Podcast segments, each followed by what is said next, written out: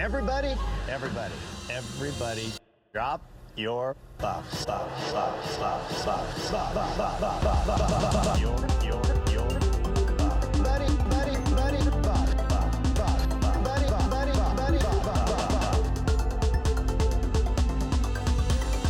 Drop your buff. buff, buff, buff. Welcome back to Drop Your Buffs. I'm Sean Ross. I am Evan Ross Katz. And just like that, we are 12 episodes down. We have only the finale left of season 41.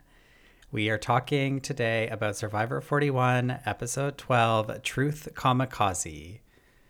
Evan, firstly, how are you feeling this morning? Um, I am uh, running on fumes, but I'm very happy to be here. Um, and uh, I just can't believe that uh, last night happened. For those that don't know, I attended the premiere of And Just Like That um, as a guest of SJP.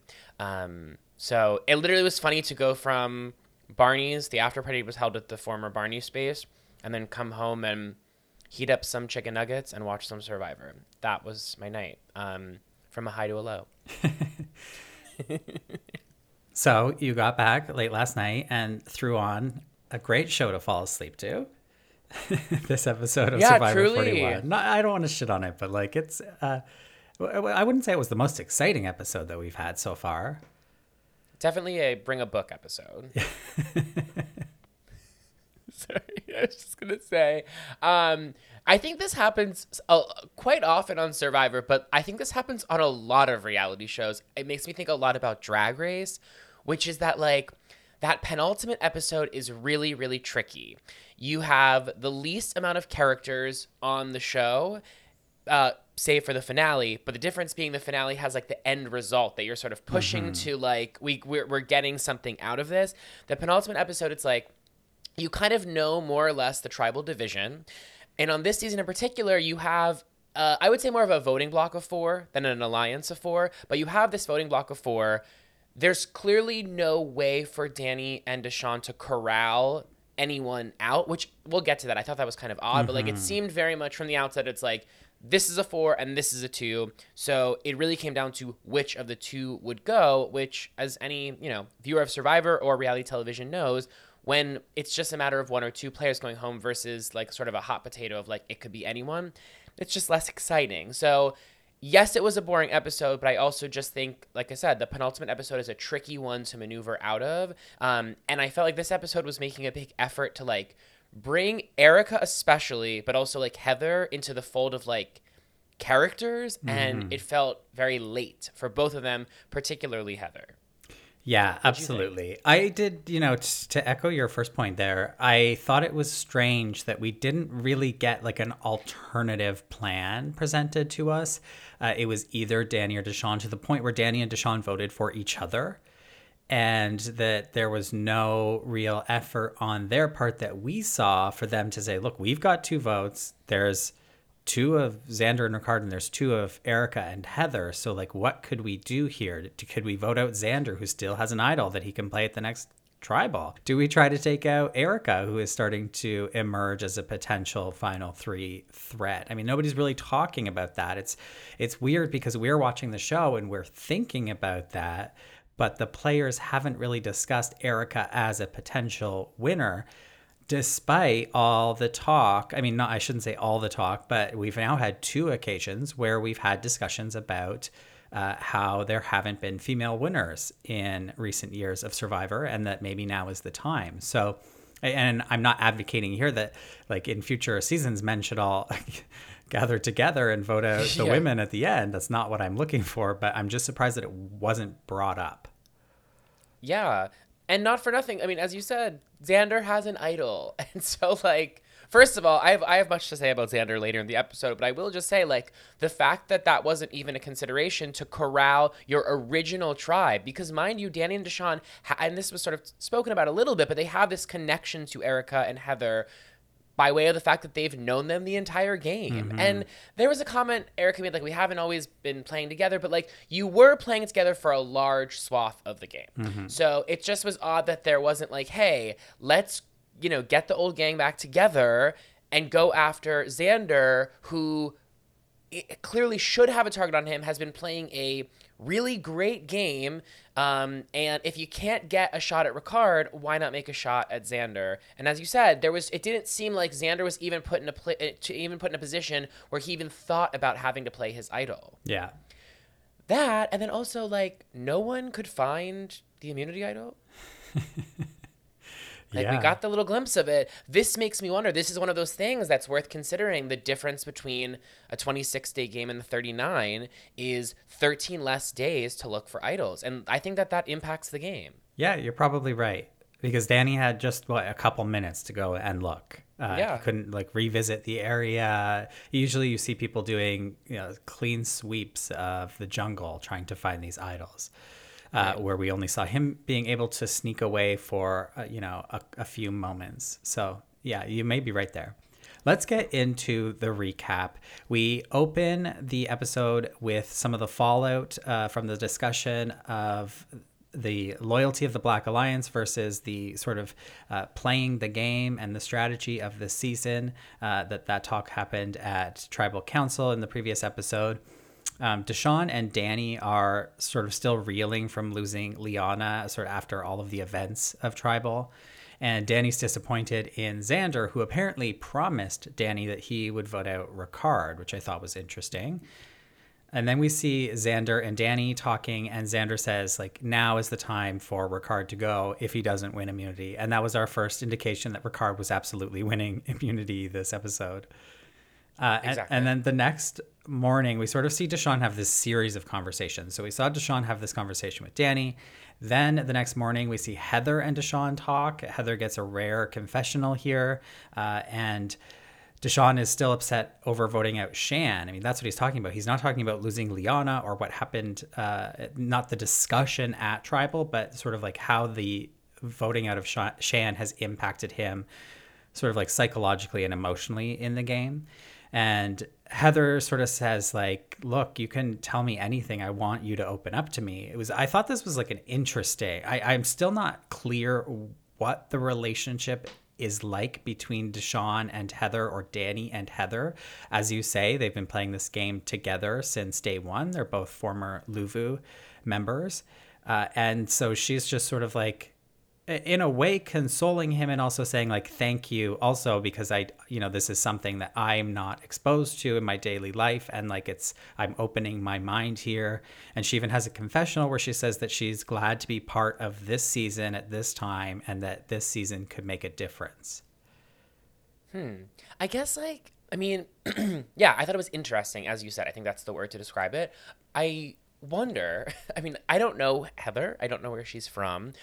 I just find the idea that like you didn't know about racism until going on Survivor to be a really strange thing to like feel because I can understand that she might say, I understood this exists, but I've never seen it up so close, right? I've never been around people uh, and heard direct conversations from friends of mine or people I know talking about the ways in which they they grapple with um, racism, right? Um, but she was kind of saying it as though like I had no idea I, maybe and maybe when she says I had no idea this exists, maybe she meant in the game of Survivor. But the impression I got was that Heather meant like she had no idea that racism exists. I'm not saying that's directly what she said, but I'm saying the impression felt like, and her making this like this season could make a difference. Those statements sort of make it seem like she was talking about something bigger than just Survivor, and I couldn't help but be like, I couldn't help but wonder. I couldn't help but wonder. Um, you know, at, at her age and with, with her life experience and just living in the world, but particularly living in America,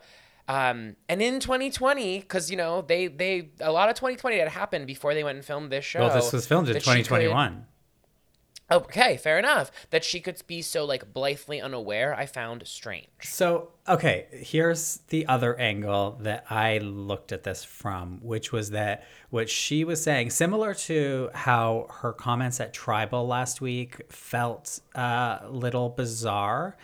I think that what she's talking about here is specifically the relationship between Deshawn and Shan. And in that sense, if I look at it through that lens, I can sort of understand what she's saying to some extent here because she's saying, I didn't know this existed. I didn't know that, like, that that this was something that the Black Alliance was struggling with, that you four were struggling with to have to vote each other out, and that that would personally hurt you because of all of this other baggage that you're bringing to the game about uh, and how that affects the idea of you all going to uh, the final four and then that not happening and then potentially sacrificing the opportunity to have a black winner of the season. Uh, like i think that that's what she was talking about at least at least in this scene. And i suspect that's what she was talking about at tribal but the way that she says it or the way that it's edited i think she it makes her look like a big dum dum Agreed. so then we see Deshawn and Erica talk, and I thought that this was probably the most riveting scene of the episode and the biggest case I have seen in this season so far for a winner edit for Erika. Uh, she is talking to Deshawn, thanking him for sort of being vulnerable at the last tribal council. Uh, she says that she has a lot of guilt for voting out Liana, considering the expectations from the audience that a woman win this season of Survivor after all of these years and we get not just her saying that to Deshawn, and Deshawn says, "Yeah, like I, you know, there's there's this race aspect that we're struggling with. There's also a gender aspect that we're struggling with. So we're getting the players once again talking about this idea that a woman, it's time for a woman to win Survivor, and then we get this like very heroic."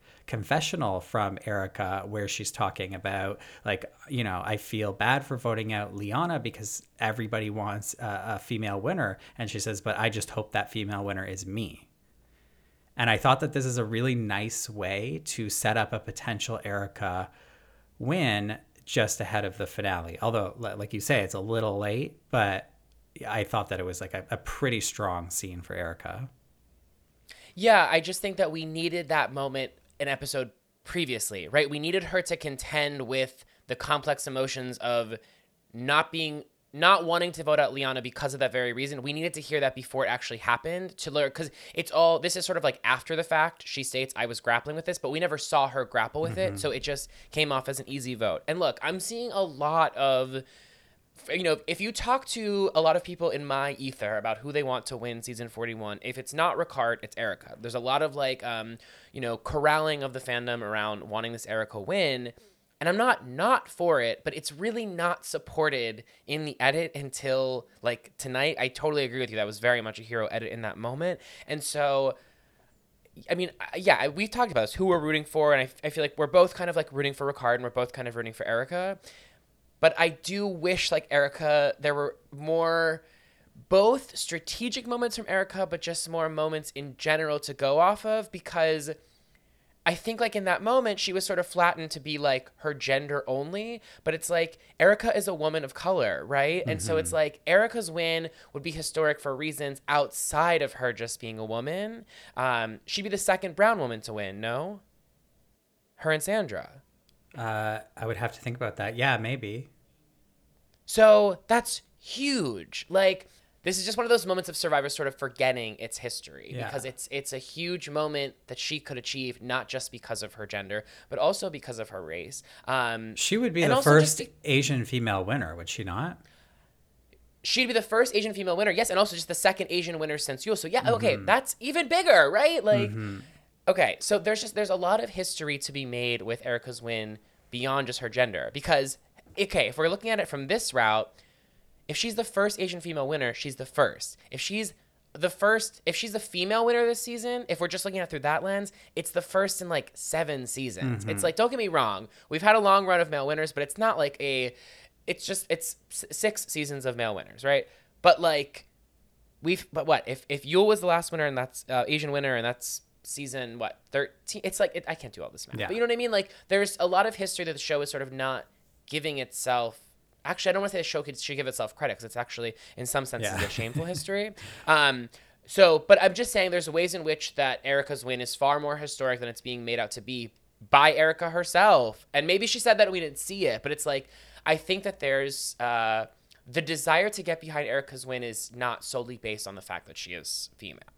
Yeah. That said, I and, also want more from Erika. Yeah, and I, I do think that if Erika wins, I have a lot of critiques for the show because if she wins, they treated her like shit as a winner, in my opinion. I mean, I know that she's gotten this lovely edit towards the end, but to make her completely invisible up until this point, if she wins, I think is unforgivable.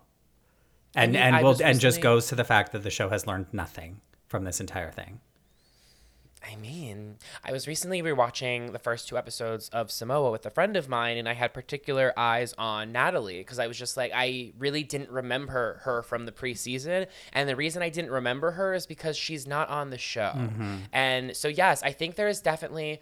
We'll we'll do a we'll table this long form conversation, but there is something to be said about just like sort of like the editors of this show and and the there is a such thing like there is a winner edit in every season. Whether or not it's like a conscious one or not that's a different conversation but there is a winner edit right? There's just if you watch the edit of the winner. That's what we're talking about here. And yes this one uh if not Ricard or Deshawn at this point we have a and and Xander to an extent but Xander kind of dropped out character wise um quite a bit. Anyway um, but this just to say that like yes uh, I definitely think it will be worth examining Erika's edit in great detail if she does win this season. Yeah.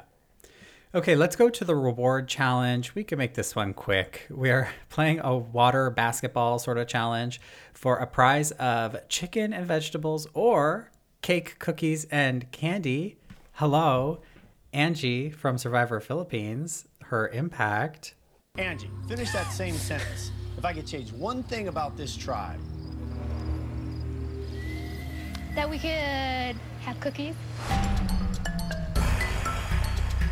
This, uh, I, even when Jeff said it, I was like, oh, chicken and vegetables or cake, cookies, and candy? Like, first of all, it's a clear choice. No, we're not having the cake. It's cake. so clear. You've been Like, starving it's these clear in- people. it- yeah, exactly. Like what on earth? I have a question for you, just quickly about this reward challenge. Uh, and I, I just feel like the challenges this season have, I guess this must be a COVID thing now that I'm saying it out loud, but it's like the challenges this season have just been pretty like unexciting for the most part. There was a couple, there was that really fun one when they were like going up the walls and everything and had to build the human pyramid, but for the most part, just like swimming, pushing a ball over and then trying to like dunk a basket is like I just feel like we've gotten a lot of like very similar challenges this season. And I'm kind of- surprised that with all of this time off, they weren't able to develop new challenges. Yeah, yeah, Um, because So- all of these challenges, for the yeah. most part, have been played before. Uh, maybe not the huge ball challenge at the merge, which ended up being Right. like not a challenge because if you won, you lost. but we don't need to rehash But this one that. also was like this was really easy. It was just like swim out, jump, like climb up a ladder and go down, push a ball, and then get like it just felt very. Uh, the fact that everyone was like the fact that Erika and Heather were neck and neck there at the end just kind of went to show how it's it underlined for me how easy it was. Yeah. Will say though I was surprised. I was expecting more from Danny. Um, uh, being able the fact that he had to sort of just like was not able to make it happen and had Well, to switch off to Ricard. He's a football player. He's not a basketball player. That's true. But- in my mind, it's like if you're good at sport, it's like this is what I know about sports, which is like if you're good at one sport, you are just good at sports. Yeah. uh, is how I understand sports Yeah. to be played. But yeah, no, there there must be some nuance. Okay, but I want to talk about Deshawn's reaction to the reward itself when Jeff announced uh, uh, that they're going to get chicken or, or candy, basically. And, uh, you know, Jeff says, is it worth playing for? And Deshawn's basically like, uh, actually, no, it's not. And I love that because the rewards have got, I mean, we got a voice memo about this last week, right? Where someone was watching Micronesia and they were talking about this incredible reward where they get flown away. And, and like usually you have one of those sort of at this point, right towards the finale.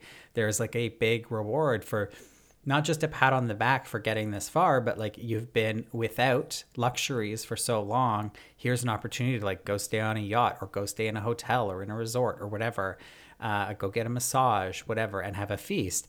And here it's like, you want some chicken?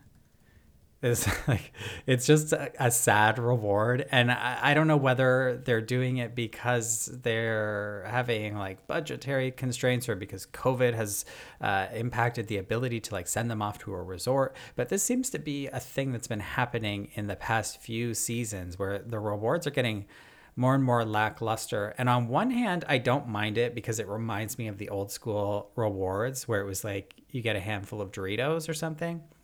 But as we get towards the end, I really do think that a big reward is nice to see and nice for the players and can really sometimes change up the game depending on who's going on it and who's taking who. Uh, if it's not teams, if it's an individual reward, uh, yeah, it can really shake up the game. And here, they try to pitch that it's going to ch- shake up the game. Maybe, maybe it will, but uh, it's just like the chicken and the veggies, not that exciting. I also just thought it was interesting that Deshawn made the comment about wanting the letter from home, and as soon as he made it, in my head, I turned to Billy and I was like, "Oh, they're gonna change up the reward when he wins." Um, but that did not happen. No. So it was one of those odd moments of like, why did they include that moment Yeah. in the edit if it's not going to like reap any result? Because it really wasn't like character building. It just kind of was throwing the show under the bus. Um, so I do appreciate them keeping it in, but I just was like, usually moments like that are sort of like indicators about what's to come. As like for instance, when you see a player that you haven't seen for a long time get a bunch of confessionals in an episode. I recently got to Kim Spradlin's boot on Winners at War, and all of a sudden at the top of the episode, Kim's talking a lot, and I'm like, all right, goodbye, Kim.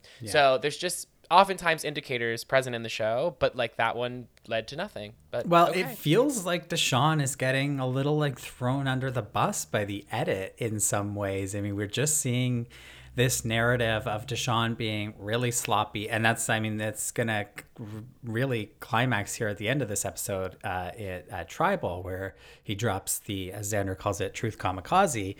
Um, we've just seen like this this story about Deshawn for the past few episodes, and actually, if you think back to the beginning of the season, how he wanted to throw the challenge to get Erika out like multiple weeks in a row, uh, and, and that that was pitched to us as a very bad idea. It just seems like Deshawn is getting one of the most complex story arcs of the season, and it's that he doesn't necessarily fully grasp all of the concepts of the game. And I don't think that this is one of those moments, but it's like, oh, Deshawn's being a big baby again because he's not getting his way. But actually, I think he's right. We don't want cake and chocolate. right. So, anyways, in the reward, as we alluded to, uh, uh, the the team that wins, so they're separated into teams. Uh, the team that wins is Xander, Erika, and Deshawn. They get uh, they get their chicken. They choose the chicken and veggies. Uh, they go back to camp and they're enjoying their chicken. Xander says to them all that people at home are going to be asking, why the hell aren't you taking it Ricard? Because he's going to win. And Deshawn is like ready to pounce at this. He offers Xander and Erika a final three deal. But in a confessional, he also says he doesn't trust them at all. But this is going to like carry through this episode and possibly into the finale because Xander, Erika, and Deshawn seem pretty okay with telling each other that yeah, this it's not a bad final three, and and part of that rationale, which we see a little bit later, is that Deshawn and Erika have this conversation where he's saying, "Look, we've all played really different games, and." So often in the final three, you have people who were in an alliance together who made all the same moves in lockstep, and then you're arguing over whose idea it was to make the move. And in this case, we don't have that. We can just have a fair shot, all three of us, and the jury decides which game they prefer the best. Which I think it's it's an interesting strategy because as a viewer, I really like that. Like that's ideal Survivor. You get to the end with two people who are unlike you, and the jury says like, "This is the one that we're rewarding." Uh, You get uh, potential for a three-way uh, split, not tie, but like to split the votes three ways, which so often that does not happen. So often the third place uh, gets zero votes. So I like that as a viewer. As a player, I think I would still be like, no, I'm taking Heather to the end. Any any three of them would want to take Heather to the end. So, what do you think about this? Uh, what what did what did uh, Erika call this? The chicken the chicken alliance, the chicken reward I- final three. I just think it's unnecessary to have conversations about like alliances and whatnot ahead of the immunity challenge. It's like there's just, I mean, as we saw play out when Ricard went and won the immunity. Sorry to spoil. Uh, that conversation became obsolete. So I just thought it was a lot of time to dedicate to something that ultimately was going to have no impact on the game. I think it will have an impact on the game, though.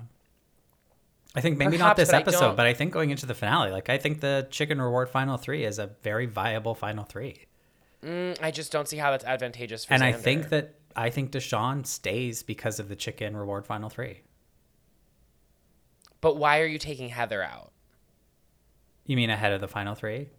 Yeah. Uh, if What's you're Erika, maybe you want Heather out so she'll vote for you on the jury.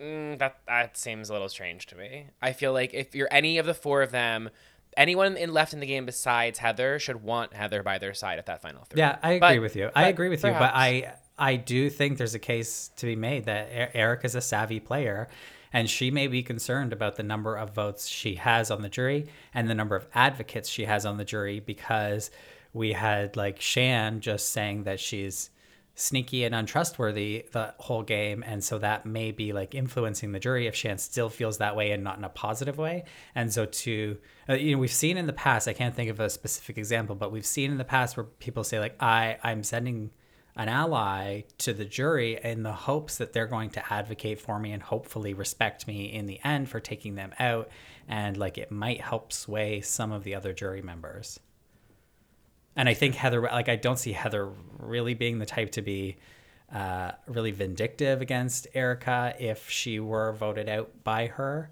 Uh, I do think that Heather would serve that purpose. So I'm not saying it's the strategy I would go with, but I'm trying to to rationalize a, a chicken reward final three. Fair. Okay. uh, Meanwhile, while uh, just ahead of the immunity challenge, uh, Heather, Danny, and Ricard are back at camp doing camp things, and Danny takes an opportunity to go idol hunting, which we uh, mentioned earlier in the episode. They show us the hidden immunity idol or or advantage or whatever it was wrapped up just in front of Danny's feet, uh, but they leave us hanging and they don't tell us whether or not he found it. And I thought, like, okay, we're going to get a flashback to where Danny found the idol. Uh, but uh, spoiler, he didn't find it. So I I don't know why they're showing this stuff. I mean, I know that maybe it plays somewhat into the vote if they think that Danny has an idol, and that, so of course that's why they split the vote, etc. But it just feels like because this is the second unfound advantage this season. Of course, there was the one Xander on the sit out bench in the challenge. It feels like eh, they're kind of just rubbing it in the players' faces that like they're not smart enough to find our hidden immunity idols and things like that. And it does make me wonder again how much of this happens in past seasons because when we watch past seasons, we just assume, oh, they found like Uh, there was a hidden immunity idol planted and then they found it and then then there was another one planted and then they found it. Were there other things floating around in past seasons that just weren't found? Yeah, I mean, also there's two idols out there. There's Naseer's idol and Shan's idol, and and so you would think that someone would be able to find an idol. And you mentioned this last week, and it persists again. No idol play in the game, and very limited conversation. There was even very limited conversation around Xander's idol, and you know mm-hmm. strategizing around it. This just seems like a very it's funny for I was gonna say this seems like a very pure season. It's not on the on the early on the on the first half. It was like you know all these bizarre advantages and whatnot. But in the end, I really think that it's and also you know with the shot in the dark, etc. But all things considered, this has been a very pure season. It's been yeah, it's been an old school season, even in the way that like the relationships work. Uh, and we'll see what happens in the end game, but it, it does feel very old school to me, and I've really enjoyed it, it for that. Uh, the thing, the my biggest complaint is the players losing their vote when they would find the beware advantage. I think that that's just not fair.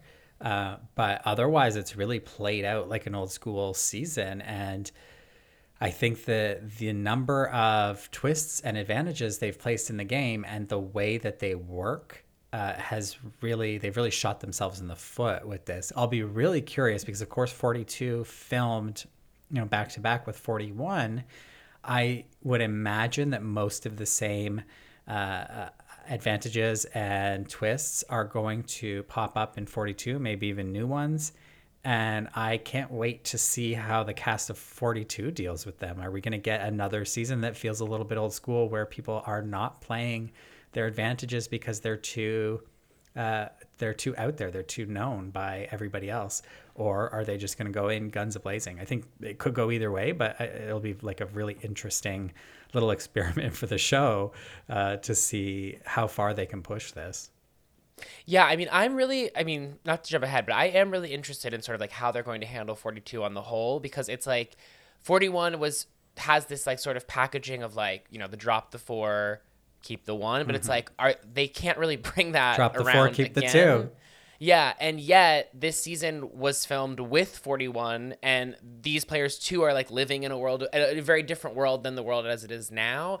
Um, for so for instance, it's just like I think that similar conversations are going to feel old even though they would yeah. happen just a few months later. So I'm really curious to see sort of like how the show maneuver. And for instance, it's like say they do that three way idol split uh, again, and the phrases and everything. It's like how does that get received now by us, the viewers, who who it sort of becomes old old hat at this point. You know, even though yeah. it's just a second go round, it'll be interesting. Yeah, it'll also be really interesting. I, I have to imagine that there will be conversations about race in 42 in the, in the way that there were in 41 because again we're getting uh, a, 50% or more uh, cast made up of people of color. And I, I think that in any scenario where that's the case uh, and especially in 42 where 41 has not aired and they don't know what 41 looked like that you know this is this the social experiment of survivor. It's going to come up. And i wonder how survivor is going to handle that because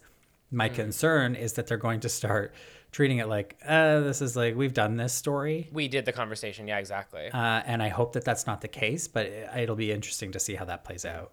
Okay, so Danny comes back from his little idol hunt, and uh, Ricard notices he's got like a pep in his step, and he's humming a tune to himself. I couldn't help but think of the Shantham, and maybe we've got the Dantham here, although we didn't hear the tune. Uh, they may not have been able to uh, score that one in time for the episode like they did the Shantham. But uh, now there now there's a couple moving parts here. So Xander's already got his idol. Ricard and Heather are pretty convinced that Danny may have found an idol, uh, which of course he didn't. Uh, and then we've got somebody about to win uh, immunity. So that's where we're at. Then the next morning, day 23, we only have six days left after this. I mean, we only have three days left after this. It's day 23. Uh, I love these shots of them sitting on the beach watching the sunrise every morning. It's something that has happened in, I think, almost every episode and I just realized it's like something that's like really subtly placed into this season that gives us a real sense of the environment and the beach and the camp life. And it's like, even though all of this interpersonal drama is going on, it's like every morning, if you go back and watch the episodes, every morning they sit together and watch the sunrise. And you get these like just incredible shots of the sun uh, hitting their faces. And they always have these like pretty important to the story conversations around this time. And uh, it's been a real nice through line of the season that I can't remember in other the other Fiji based seasons. This happening every morning, and uh, it's been a it's been a way to like, despite this being filmed on the same island as the last like what 10 season how long have they been here uh, not 10 but close to that seasons um, it's been a nice way to like differentiate this because I think this is how I'm going to remember like this location is these sunrise moments. It's a little bit of a tangent, but we go to the water well with Deshawn and Erika, and they revisit this idea of the Xander, Erika, Deshawn final three, the chicken reward final three. There's one important piece of information that comes out here, which is that Deshawn is trying to get Erika to say that she would consider getting rid of Heather ahead of the final three. And he manages to do that. She she says exactly what I said earlier about how Heather played the same game as her and she doesn't want to have to sit there and differentiate her game from Heather. She just wants to be able to lay it out in front of the jury that this is my game and this is why it deserves to win. And of course, Deshawn is going to use this information a little later in the episode. We even get a confessional of him saying, you know, I really wanted to get that piece of information. I don't know how I'm going to use it, but I am going to use it. We can debate whether he used it rightly or wrongly uh, a little later. Let's go to the immunity challenge. The players have to first spin to unspool a coil of rope, which serves only to get them nice and dizzy. Then they will cross a balance beam to collect a puzzle piece and then move on to solve a six word puzzle in sort of like a Tetris style uh, puzzle. The coil of rope here is iconic. Like, I, I don't know if they've done this before. I know they've gotten them dizzy before, but I can't remember this specific like mechanism. Uh, I just love to watch people get dizzy, and I love that they planted a little camera on the the coil of rope so that you got these like it's like a sort of an old school. It reminds me of like old school Amazing Race or like the Mole would have the like head cams. Um, I really like getting that POV through the challenge. So after they unspool and then they're all dizzy, Heather's really struggling. Like here we get another moment. I think there's like a bigger conversation we can have about Jeff and Heather and the challenges because Heather's really struggling with the balance beam. She's very dizzy. And Jeff goes, Heather's struggling. That's okay, Heather. You've struggled before. Keep digging. Ugh. Like, Yeah. I don't Yeah. know here. It's it's it's happened so many times now and it's like, well, yeah, Jeff, we know she struggled before. You've pointed it out and every time she does, it doesn't really turn out very well for Heather. Right.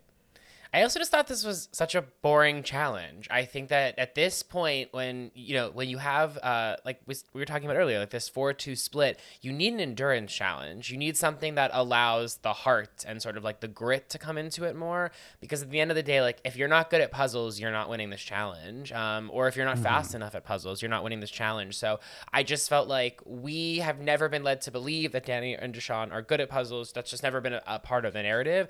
We haven't been told they're bad at them. It's just never, you know, it'd be one thing if we went into this challenge being like, Danny and Deshawn need this. Oh, and and Danny or Deshawn have the secret up their pocket. Not secret, but like we know the fact that they are really good at puzzles.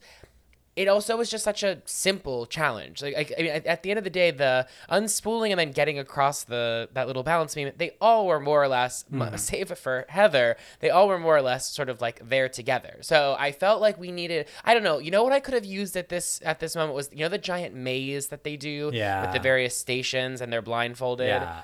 I felt like it just needed something a little bit more grand because when you have a circumstance that feels this inevitable, then to have such a boring challenge on it felt it was just like the show. It it almost felt like production was just kind of like exhausted at this point.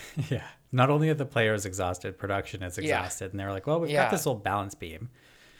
Uh, I I feel like, yeah. So to your point about who's good at what, I felt like uh, this is a challenge that Erika could have really excelled at. We know that Erika's good at puzzles. The sort of the narrative we've gotten this season is Erika's good at puzzles, and Ricard's kind of like all around pretty good at challenges.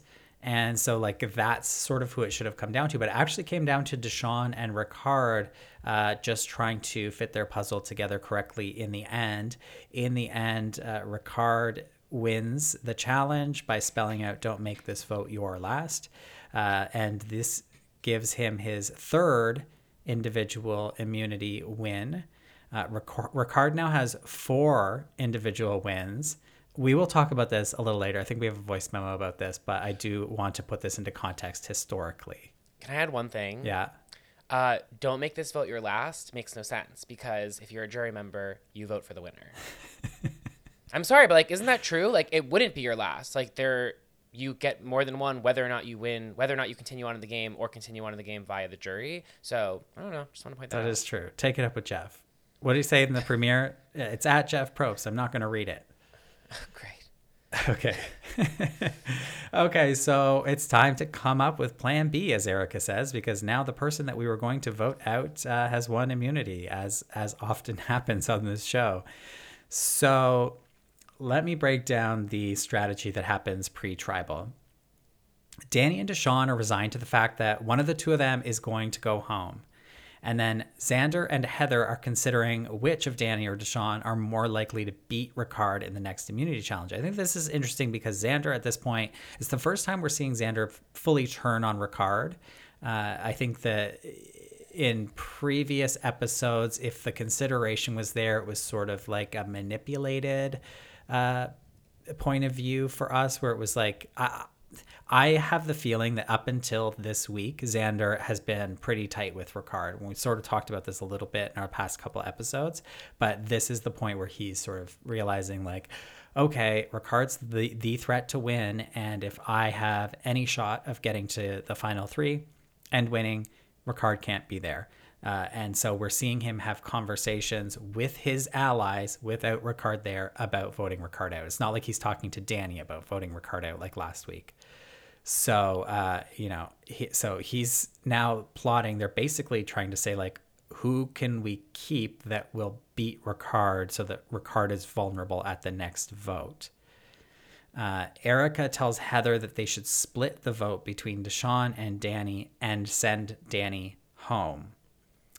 This, of course, is what happens, right? So, again, I think we have another little, like, I think it's just something to add to the resume for Erika. I don't think it's like a stellar move or any, like, it's a good move, but it's not like a, it's not like a big blockbuster move. But uh, we get quite a bit from Erika in terms of putting this plan together. Uh, she says that Danny's actually the lesser threat because no one knows what his game was. So in a final three scenario, he could be less likely to win. But that Deshawn promised her final three, so it's in her best interest to keep him around. Erika convinces Ricard that Deshawn should stay, saying he could beat Deshawn in anything, but she's kind of like, she's just feeding him a story so that she, he goes along with her plan.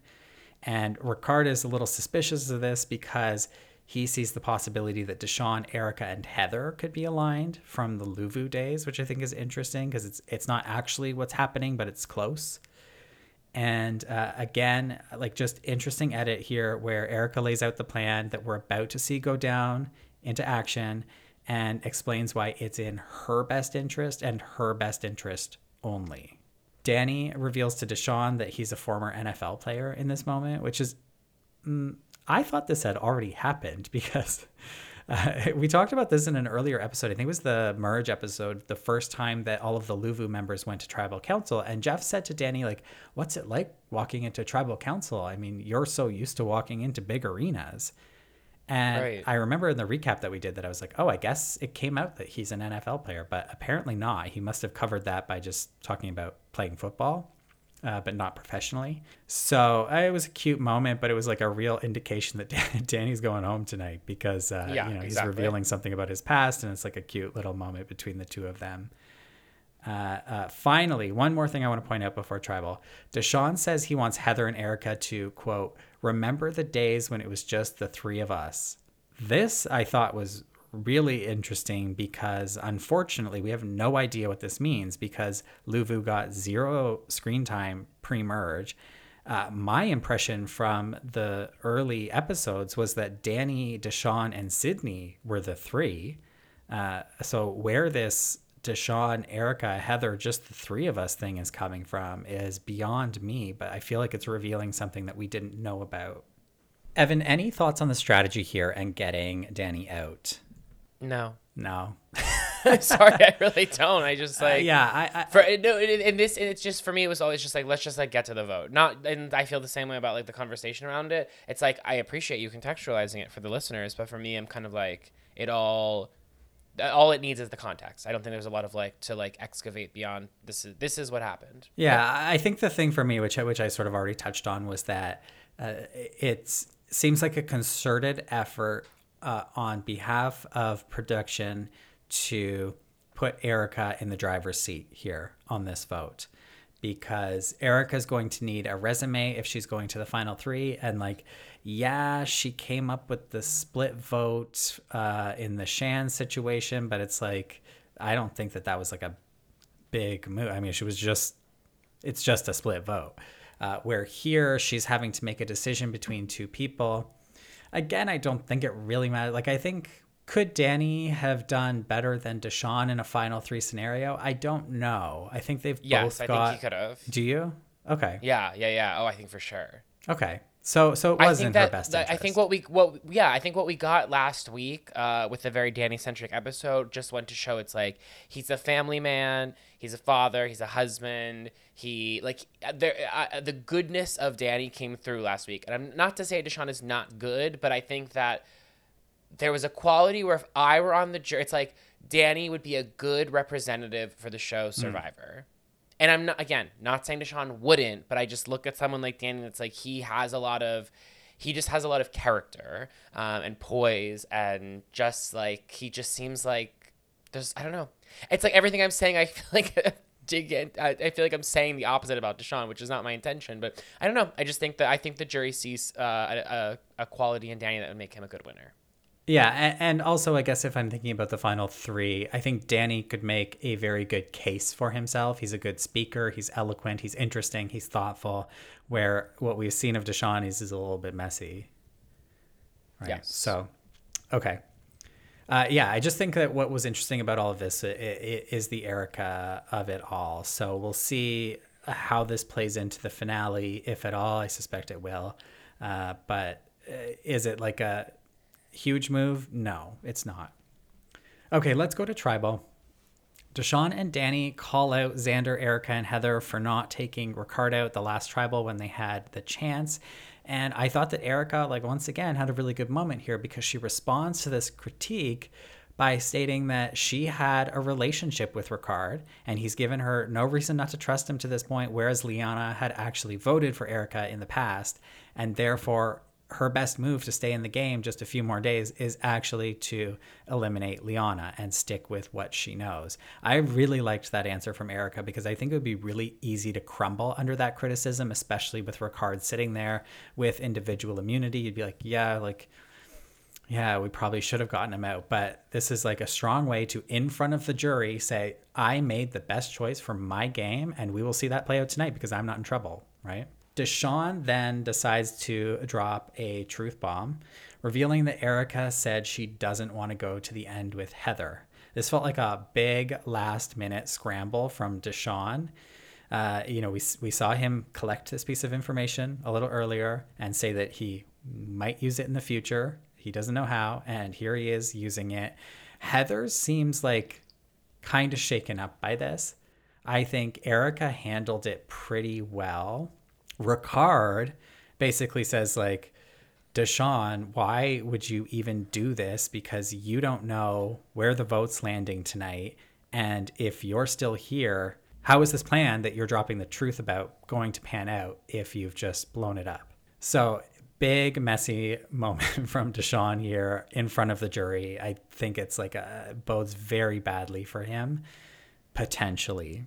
Do you have anything to say about the truth bomb? Mm, I don't think it was a truth bomb. It's the game of Survivor. So I just feel like at any point, like perhaps you're going to entertain conversations about taking out someone in your alliance. So I just don't think. First of all, the two of them as a pair are hardly like. It's not like a Stephen JT situation from what we've seen narratively. It's not Shannon like, Ricard. No, exactly. So I, I just think the idea, him thinking he had like this big, this like uh big again as he as he said a truth bomb. It's the game of Survivor. I think at any time you are doing the numbers to think even whether it be your worst enemy or your closest alliance member, what does the game look like if I take you out week mm-hmm. one, week two, week three, week four? So I just thought that was very odd. But yeah, I agree with you that Erika's composure during that was good because there's a world in which you kind of blow up in that moment and it's like, how dare you accuse me of that? And you throw yourself under the bus unknowingly just because you're acting out of emotion. And I thought Erika really kept her emotions in check there. Yeah. But like, yeah, to, it's sloppy, just uh, sloppy gameplay from Deshawn, and and we, I mean, eh, Deshawn's interesting. Well, I really will be curious to sort of go back and once once our journey is over with Deshawn to look at like his arc on the show. I have to wonder whether the vote changed at all at Tribal. And the only reason I say that is because Deshawn got so messy that it could have been like they could have just all or maybe it just solidified their idea, but they could have just been like look like obviously we're keeping him. Look how look at what he's doing in front of the jury. Like we all have a chance of beating him in the final three. Uh, Right. But you know, if some of them were considering keeping Danny around because he might be able to beat Ricard and immunity, like it could have swayed something. But uh, I don't know. Hard to say. As expected, they split the vote between Danny and Deshawn, and on the revote, Danny goes home. Tiffany this says to the jury, I just didn't want to see him go. Uh, this is interesting because, like, to your point, I guess, like, the jury was behind Danny, and and what that suggests to us is that they are not behind Deshawn. And you know, we, of course, we've got Shan on the jury, who uh, we know is a very convincing person and is able to sway opinion. And you know, we saw what she had to say about Deshawn. I wonder whether Deshawn's uh, speech last week changed her mind at all, or uh, had her sympathizing with him a little bit more. Uh, I'd be curious about that. But like, clearly, uh, they made the right choice if the jury is saying this on their way out. Jeff then announces to the players that they will go straight from tribal to a brand new island where they'll have minimal supplies and will be starting over. He says in the next three days, you'll have two immunity challenges, two tribal councils, and a fire making challenge and a winner. So that's it. That's how we're going into the finale. What do you think about this twist of going to start fresh on a new island? Cue the Whoopi Goldberg Okay. um, I, I don't get it. Why? Also, am I supposed to believe that they're going to go home in the pitch black and just be told to make a new shelter in the middle of the night? That I just I hope so. I I I, I Show really us the footage like then. this. This is the thing. Well, I, I like it if we're going to see it, if it has any kind of consequence. But it's like Survivor, modern Survivor tends to do this thing where it's like we're told that this thing is happening, and then it has no impact on the game to our to our you know viewing. So yeah, let's. I hope the next episode begins with them arriving back at camp and you know again splitting that um what's the stuff that they make the shelter out of bamboo Bamboo. and then they ex- yeah. Yeah. and then they splice it in half right so like let's give me those shots of heather with the machete splitting the bamboo then i'll be satisfied Yeah. At that, at that point, I feel like it's just like three days. We're not building a shelter. Like we'll fucking. yeah but also like uh again the to talk you know we haven't mentioned mike white at all during this episode so let's mention him now like is it fun why are we doing this that's another big question we can add to like maybe mike white's arsenal of questions it's like what is this what is this adding I I have to disagree. I think that this is really fun. I love that they have to just be like thrown into this because hey, we've been we've been told this is the hardest season of Survivor ever, and like yeah, some of it's been hard. They they didn't get food for a long time, and I, I understand, but like. he- This is hard. Like you're in the end game. Like you just want to like plan out how the hell you're going to get to the final three, and now you have nothing. Again, you're starting over because they've got a pretty cozy setup over there uh, at the Viakana Beach. So I like that they're getting thrown into this new environment, and it kind of reminds me of you know in Island of the Idols where they went to the Island of the Idols for like the end. Uh, it's different because there they had a palatial mansion that Rob Yeah. built that they could live in. Uh, but here yeah, it's like Rob it's built. just like a little bit different. It makes sets the finale apart in, in terms of the environment and the mood. Maybe uh, we saw in the preview for the finale that they're running around looking for like one final advantage, uh, and so that reminds me of Island of the Idols. Remember the uh, Tommy and Dean hunting for the idol.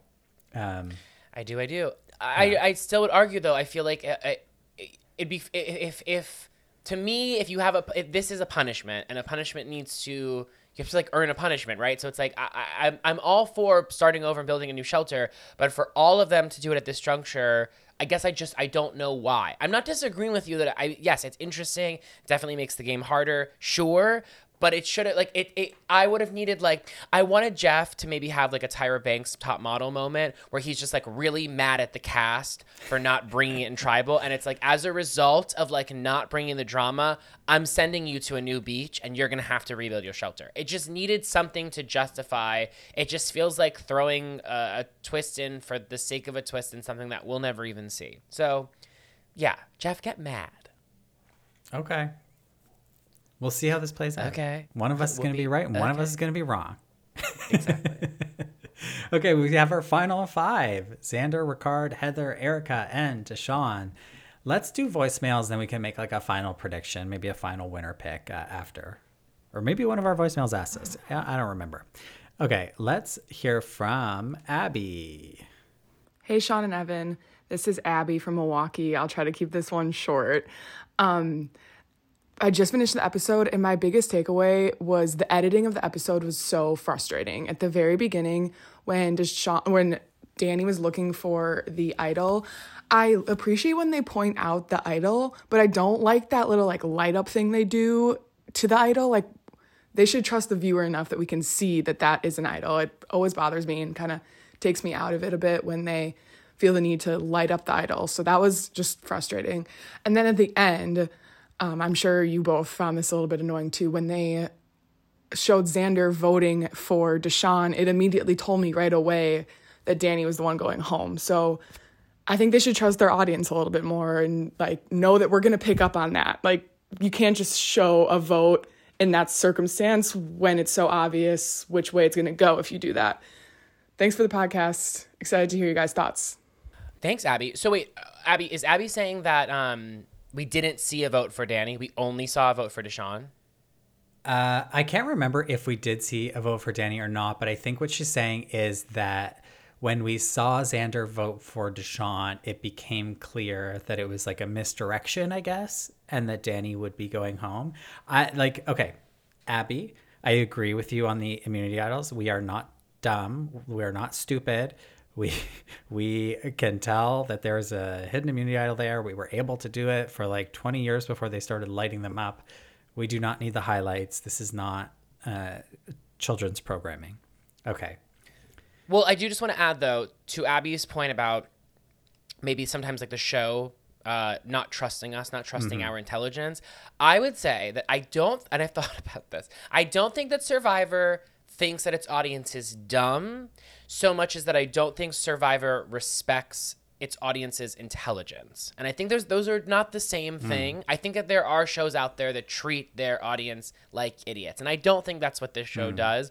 But to Abby's point, I do think they can trust us a little bit more to pick up on things and not need to like and also trust the fact that if certain people don't pick up what they're putting down, um, then that viewer misses out, right? Like that, that certain viewers are going Yeah. to glean more information uh, because they're watching at a higher level, and that's a wonderful thing, right? That like lots of people can watch a show and take away various things. For instance, um, the su- the the racial bias or the gender bias implicit in the show, a lot of people have been picking on up on that from the Yeah. outset of the show. This is not a new conversation, and not because it's been a part of the narrative of the show, but because they've picked up on it. So yeah, I, I definitely think uh, it's just more a matter of respecting um, the audience more. Yeah. Uh, but I, I do have to differ on the Deshawn vote because I actually thought that maybe Deshawn would be going home. Like I, I was a little bit up in the air for me because Xander voting for him is one thing, but it was Xander's confessional saying your truth bomb was more of a truth kamikaze, and that that's the title of the episode, and that I thought that might have like a stronger impact than Deshawn just getting through to the next round. So uh, I that wasn't a big tip off for me that Danny was going to go home. Okay, let's hear from Kathleen. Hi, Evan and Sean. This is Kathleen calling from Astoria, Queens. Um, the first thing that I have to do is put my hat into the Heather casting ring. Um, I think Heather's life story could be played by Nicolette Sheridan. Just think on it for a moment. Honestly, looks wise, I see it. I can also see her if maybe the Heather story gets a little bit more devious and dark. I think she could go to those moments. Um, I just have to shout out Evan. Like, I never watched Survivor before this season, and I follow him on Instagram and started watching season one at the same time that I started watching season 41, which has been very interesting as I kind of slowly make my way through the old seasons and seeing how different everything is. But I think this week, especially as Danny is the player that went home, I think he is such an interesting player to watch in this season in contrast with older seasons because. I wonder if he would have fared better in an older season. He reminds me a lot of like a Colby from Survivor Africa you know, this kind of all American jock, very noble, like will not be playing mind games or anything like that. And it's funny to me, like a friend of mine, her parents watched Survivor and her dad was like, oh, Danny's definitely going to win. And I was like, no, he's not. He's not got the social game.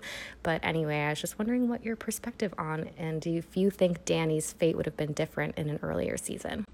So, just to be clear, I don't think Colby ever played Survivor Africa, but I'll let that slide. Sean, uh, I've made mistakes like that many times. I'm just joking. Um, yeah, I think that that's like a, a that's a very good observation. Interesting that Kathleen is dropping the 41, keeping the one. Uh, and watching season one at the same time as 41. Sensible. Yeah. Wait, but I have a question because Kathleen and, and Kathleen, please message me on Instagram to confirm this. But you said that you're watching 41 and 1 concurrently, but then your reference is a season 2 Australian Outback reference. So does this mean that you finished season 1 and are now currently doing 41 and 2 or like what I just would love a sense of where you're at in your journey. also, I just I love hearing from people that are watching like 1 through 10. If you're in a pre-idol season, I like I love like shoot me a message. I love to chat about it. Yeah. Uh, I do think that Danny would have fared well in an older season. Uh, and Yeah. like I said, like when I say that 41 is playing out like an old school season, it's like partially because of people like Danny. Like Danny would never get this far in other modern seasons. I think he's he's just like so clearly a big uh, physical threat, but also uh, like I don't want to say social threat, but he's so likable. He's so likable. It's not that his social game per se is strong, but it's that uh, he, he has a big likability factor, which could become dangerous as we approach the end game. And if if he's in a final three with two other people who are unlikable, so if he's in a final three with like Deshawn and Xander, not to say that they're unlikable, but unlikable to the jury, uh, Danny's winning. Right. Hi, team. It's Gus from Chicago. Just saw the new episode. Um, my question is I personally loved Deshawn's theatrics this episode. I have hated live tribals. Um, I feel like it totally ruined Winners at War. With all the whispering, it totally messes up any attempt for like narrative coherency about what happens on the island versus tribal. And so I'm wondering, do you think they could like make the rules that it has to be all in the open like this, or do you think it'll always like come off kind of sloppy and like uncouth as everyone made out Deshawn to be this episode? Also wondering if you have any thoughts about Ricard being the first ever like queer challenge beast, like ever, right? I think just kind of interesting. And then um, another underrated Survivor player I would say is Sherry from Fans vs Favorites 2. Um, she was in, in, in an impossible situation. I feel like you never give that enough credit. Like there's no way she was going to win. She rocked the pre-merge. She knew what she had to do in the merge, and then got reamed out for it, and rightfully screamed at Eric. And I love that. Go Sherry. Sherry? Sherry. I never thought I'd hear, hear that name on our podcast. But that's Ever. the exact kind of name I want to hear. So thank you, Gus. Yeah, that's good. That's real good. Sherry. I literally laughed out loud when I heard that the first time. Bring her back. that. Bring Sherry back. Hey, fans versus favorites. She's a favorite. A four-time challenge winner. I'm looking her up right now. It's like maybe Oh, speaking of she's challenge tied with. Ricard. Speaking of which, mm. Okay, so Ricard as a gay challenge beast. Okay, so I looked into the stats on this. Uh, I've now since seen that uh, Ricard has tweeted about this. So, um, Rafe from Guatemala is actually tied with Ricard at this point, and I, I forgot about this actually. So, Rafe also had three individual immunity wins and an individual reward win. Same uh, breakdown as Ricard has at this point. Rafe, of course, placed third place. Uh, we will see how Ricard stacks up. I mean, Ricard has the opportunity to win again. Will he? Uh, yeah, I th- think everyone's sort of out to get him, so it's hard to say what's going to happen. But if he wins one more, he will be uh, he'll set a record as the gay challenge beast of Survivor history Yeah.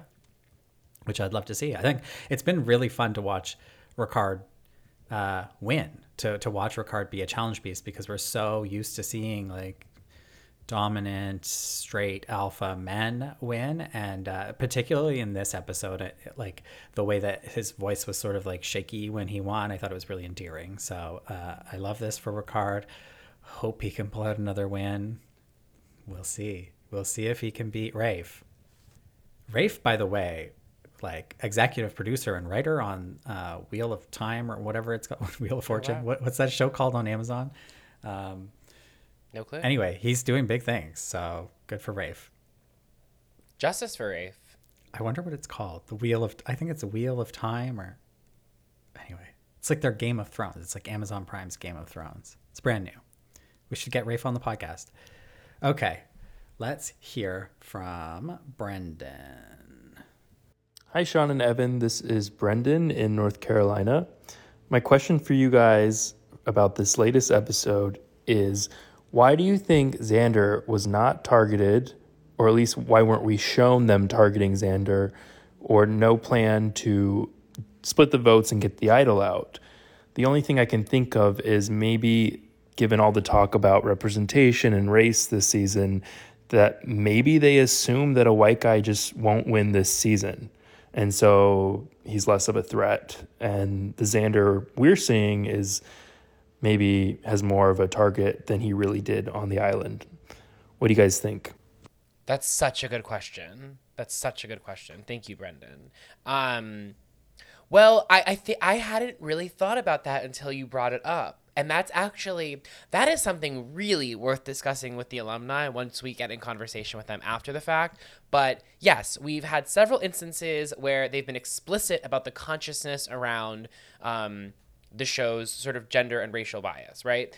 And how does that permeate into the jury votes, right? Are there people who from the outset of the season, the odds are inherently going to be stacked against them. And if that is the case, then Xander would be definitely fall under that category. What makes Xander more complex in that sort of discussion is that Xander is both seems to be very well liked and is very good at the game of survivor. And proof is in the pudding right? He's evaded conversation about his el- elimination despite the fact that he is a physical threat um, has an idol and has strong relationships on the jury from former people that he was aligned with. So that is really really interesting sort of how they go about navigating that because in any other circumstance like if it comes to a heather you don't really have to do much thinking even if you even if there is a racial or gender bias towards wanting a poc or a female winner um, you can easily just be like well i also i also just don't want heather to win but with xander it's made more complex by his gameplay so more than anything to your question i would love to uh, posit that question to the players after the fact but i I, I love that sort of um, perspective. I hadn't considered it. Yeah, I do think that even outside of like the identity of Xander uh, and his whiteness and his straightness and his cisness, that uh, the way that we see the jury react to Xander is uh, not great. I don't like. I don't know that they dislike him, but I've always gotten the impression, sort of ever since you know, Tiffany went to the jury that they did not love that Xander was in the game.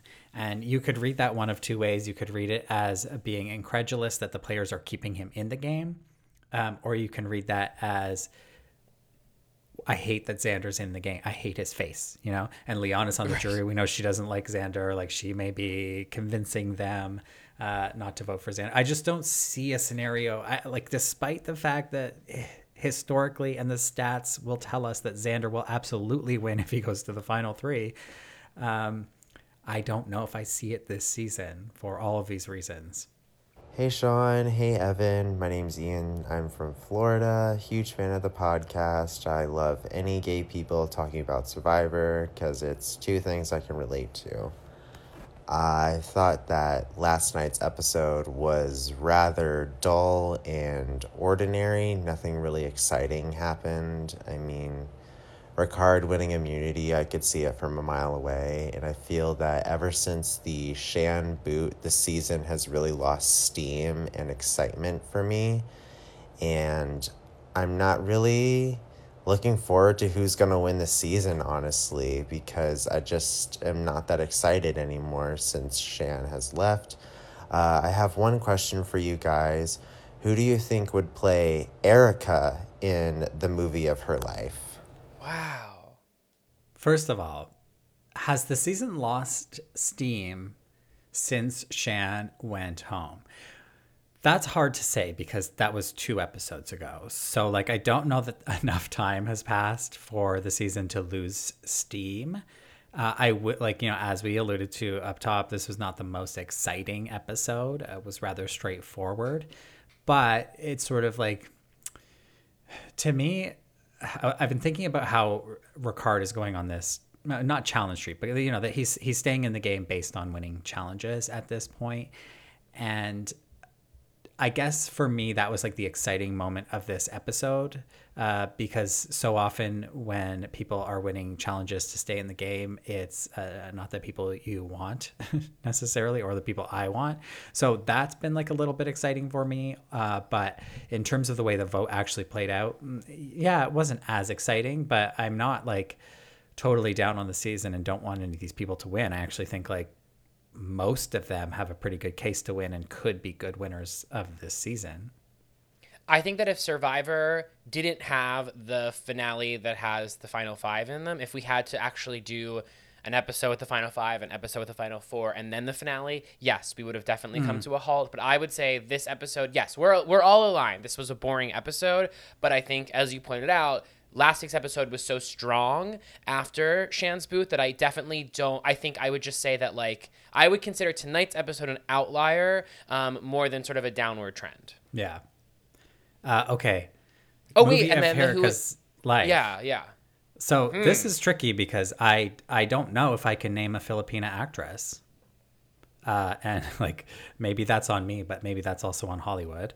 Uh, so I guess I would have to name an actress who's not Filipino. So do you know who Erika has? Uh, okay, I've been trying to think. Like Erika has a specific energy to her uh, that I feel like other actresses have, and I can't like really pinpoint who it is, but it's almost like a Shoshanna from Girls. What's her name? Oh, Zosia Mamet. Yeah, it's like almost that, but it's not that. I know that there's somebody better, but I also don't think that we should have a white woman playing Erika. And if we do, it's Scarlett Johansson. I'm aligned that um, we should not have a, a white woman playing Erika. Who should play Heather? I mean, I don't have an answer, and that's unfortunate. Well, let's put it to Um, the audience because maybe they say, maybe they have. We need to cast her. We've got to have the movie.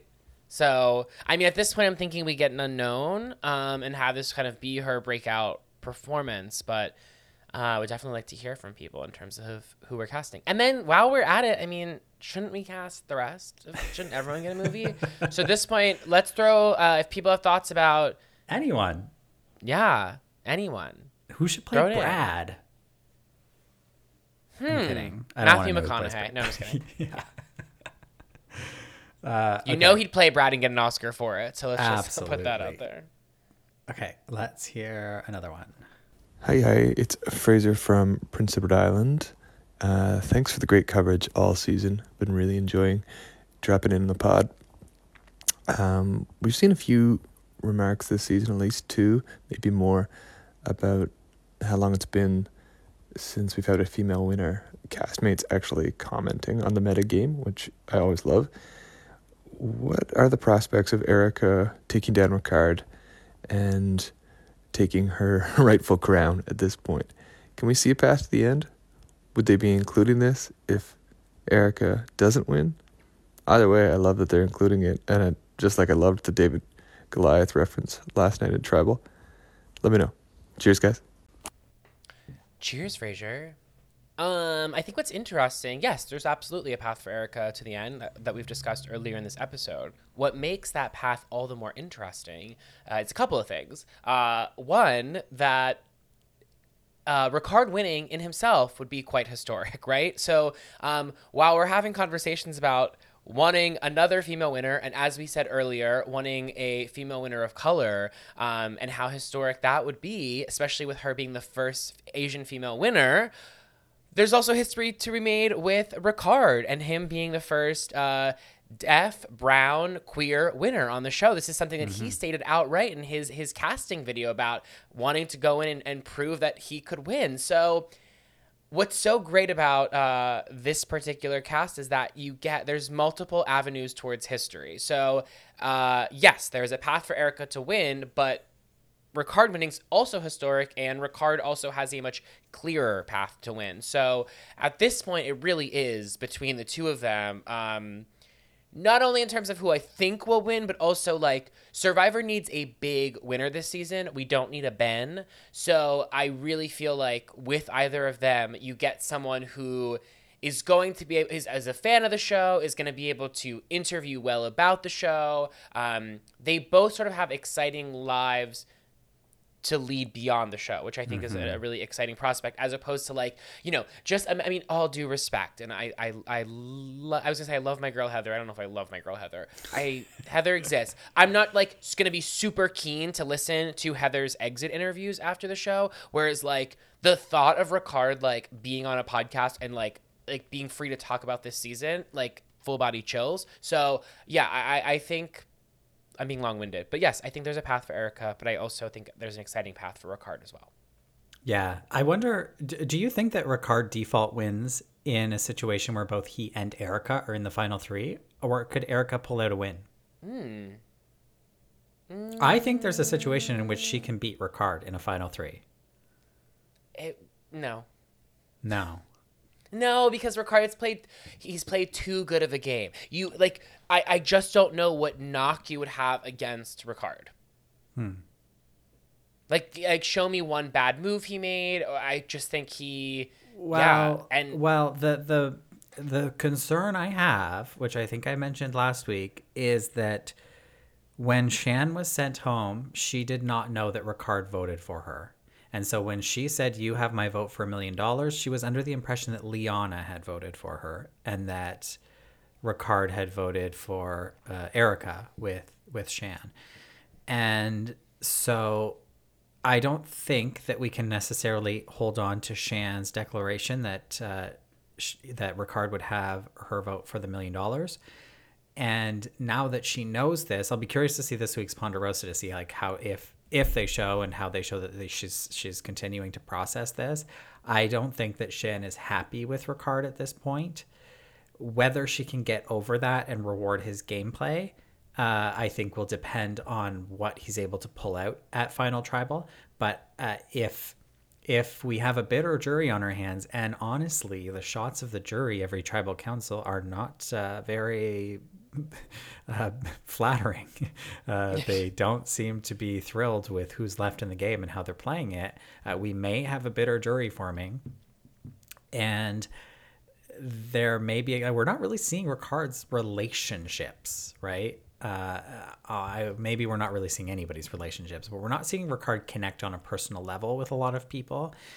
And so the concern that I have is that Ricard will go up and face the jury and not be likable enough to win, where Erika may be seen as more likable and have played a game that was mm, more or less comparable to Ricard, and she will win on a likability factor. I think Ricard is far more likable um, than we're seeing on the show. I think that Ricard is also strategic minded enough to understand the value of the social game. So, yes, I'm not I'm not uh, diluting your point, but I am saying that like I think that the that is something Ricard is conscious of in his gameplay, and I just imagine there's a lot we're not seeing. Yeah, I would have to imagine there's a lot we're not seeing. Because uh, on the flip side, we're also not seeing Erika's personal relationships a whole lot. I mean, we saw her Sure. talk to Deshawn and cry uh, with him in this episode, so there's a little bit of a personal connection. But like, I wouldn't say that we've seen her closely connect with really anybody on the jury. In fact, Shan and Liana have wanted her out for quite a long time now, so uh, I doubt that they were forming a big personal bond with her. So I don't know. It'll be interesting to see. I, I really, I my hope for the finale is that we have a strong final three. Like I would love to see Erika. I would love to see Ricard, and I think it would be interesting to see Deshawn in the final three, uh, just to see that dynamic play out. I feel like we'll have Heather in the final three, which is just going to be like, wow, like that's a waste of time. But uh, we'll see what happens. Okay, we have uh, one more voice memo that just came in from Alexa, and uh, she sent one that was too late last time, and so I want I haven't heard it. Let's play it. Let's react to it. Hi, friends. Uh, I might be too late here, but I was finishing up listening to last week's episode and I watched last night's episode last night, and it is just driving me crazy. So I had to say, send over a quick note. But I know you guys love Heather. I'm very sorry. She is driving me crazy. I think this is too good a season for us to have a goat like Heather dragged all the way to the end, especially a middle aged white woman. I'm sorry, especially after her whole conversation with Deshawn last night about, oh, what? Racism? And her dumb white lady tears, and I'm just very over her, and I need her to go. Particularly if it means somebody like Deshawn or Ricard doesn't make it to the end because of her. Anyways, love you guys. Thanks. Bye. Wait, there's more. Okay, sorry, I'm back because I am now nearing the end of last week's recap. So apologies for jumping the gun, and I am hearing you both uh, kind of question Heather, and it's making me feel a lot better because I will say I was um very aware and like kind of looking at Heather with a different lens after you mentioned a couple weeks ago that people had been alluding to her not being aware of maybe some racial dynamics at play. And so I'm hearing that you guys are acknowledging that and that makes me feel better, but I just like I her face during last week's tribal, her conversation with Deshawn this week is just so irritating and troubling and I just cannot they it, they have to be helping her with her edit. There's no two ways about it. The timing is too there's no such thing as that big a coincidence for her to get a talking head for the first time in what feels like weeks and it's her being like, "Oh my gosh, racism is real. Who knew?" And that whole conversation should just have happened. Like the timing, it has to be them trying to be letting her be the audience surrogate, those ignorant as fuck audience members that we know Survivor has. okay, sorry, just had to get that out. Alexa is worked up. I get it. Uh, we have. I mean, I think we've said everything we need to say about Heather, but I, I'll say I'll end by saying this. It's like I don't think I will. it's funny looking back on us being like you know the Heather Renaissance, blah blah blah. I don't think I'll think about Heather uh, again after this season. I Yeah, she will be. yeah. Uh, she's a non-canon player, so yes, we spent quite a bit of time talking about her these last few weeks, or even actually we we specifically have spent quite a lot of time talking about her in an effort to bolster her status as a player in the first half of the game. Um, but uh, when you, I, I don't think like Heather is. I guess what I guess let's revisit this conversation once we once we have the reunion and we see if any of what Shannon alluded to in that one exit interview, if we get any more from you know from that, and then I think we can maybe see if Heather's worth unpacking some more. Yeah, uh, to to touch on Alexa's first point there about not wanting to see Heather go to the end because it's not fun to watch it go get dragged to the end. I mean, that's what I was just saying before I had uh, played that voice memo. So I totally agree. Uh, but yes, I, I do think that the timing is a little coincidental for Heather to be getting this uh, content, uh, but not have been on the show basically up to this point. Like she's just now the vessel for uh, the uh, audience, the white audience, um, to say like, oh yeah, oh okay, I see this issue now, and like I'm willing to learn. Um, I don't know that we need it, uh, but maybe some people do need it. I don't know. Uh, but yes, I, I, to your point, I think I said this last week, like, or or with Sophie or something that I, I I want to kind of like wait till we have the information. I mean, we've speculated quite a bit. Also, thank you, Alexa, for voice memoing us uh, in the midst of listening to our last uh, recap. I love to hear r- responses to exactly what we're saying. Uh, that's fun for me. But uh, yeah, it's just. Uh, I would like to also have the information. I think there is a lot more information out there that we are not hearing about. And uh, I hope that we can unpack it a little bit and then forget about Heather. So that's where I stand on Heather. But uh, I also am looking forward to the Nicolette Sheridan uh, uh, limited series on Heather's life. Yeah, I mean, I will be tuning in. Yeah. Okay. Uh, with that, we have come to an end. Next week is the finale. Evan, uh, a winner prediction? Ricard. Okay. I'm going to say Erika. Yeah, I mean, I, I one of the two. yeah, it's one of the two, and also this episode made a strong case for not for Erika's win, but for the Survivor editors scrambling to make Erika's win justifiable. Yeah, yeah. Okay. Well, we will be back next week to recap the three hour finale. Uh, I'm a little worried about how we're going to pull it off, but maybe we're not going to get into the details we Yeah, we'll get have into. to- we got, yeah, we'll, we'll talk show. offline about this. Yeah. Uh, but yeah, please uh, try to get your voice memos into us after the finale about what you thought about the winner. Uh, was it a deserving winner? Did you think that the the jury chose right? And what did we think of the reunion? Which I have no idea what to expect. Of course, this is going to be the, the first finale since season one, where the winner is revealed on site. Uh, right after the vote, and then we are going to have a reunion out there on the island. I can't imagine what that's going to be like. I wonder if we'll get any content from current day uh, players. Even like, I would hope the finalists, like, I hope it's something like satellite them in or something. I don't know.